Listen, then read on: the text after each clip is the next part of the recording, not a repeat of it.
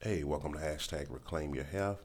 This is the podcast all about explaining why you may want to transition to a plant based diet and also if you're transitioning, how to make it simpler and easier so you don't feel deprived. And we do that through answering questions and providing uh, different plant based information for you. So, in case you don't know me, I'm your host, Jason Cheney, and I'm one half of a husband and wife team. And we're dedicated to helping you reclaim your physical and financial health, and I specialize on the physical side. So we got a great question in today, and it was my boyfriend had told me tonight that some wines are filtered through egg whites to remove silt and other floaties. Is this true? And yes, that is actually true.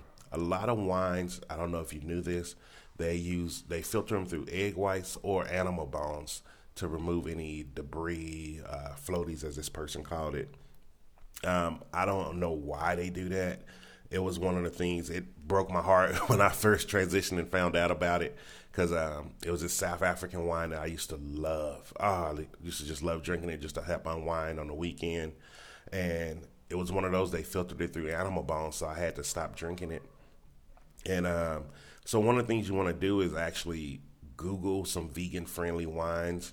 Um, there are a lot of options out there, but you definitely want to see what's in your neighborhood. You don't want to just go pick up a wine off the shelf and oh, it's just grapes, and think that it's going to be okay. You actually do need to do do your due diligence and uh, figure it out. Uh, one brand that is uh, vegan friendly is Blue Eyed Boy. I've never personally tried it because you know I'm in South America, so they don't have that here.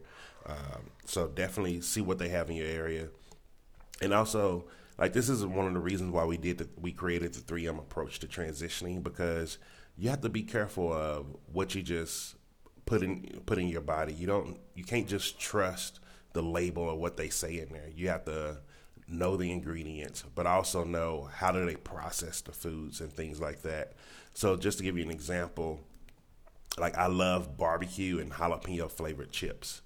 However, it is very hard to find barbecue and jalapeno flavored chips that are vegan friendly just right off the shelf without going to a specialty store because most of them they use milk powder in them. And it makes no sense because you don't need milk for barbecue sauce and you don't need milk for jalapenos.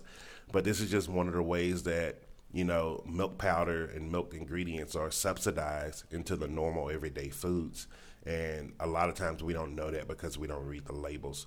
So i really hope that helped you out and I hope you find a really good uh, vegan friendly wine.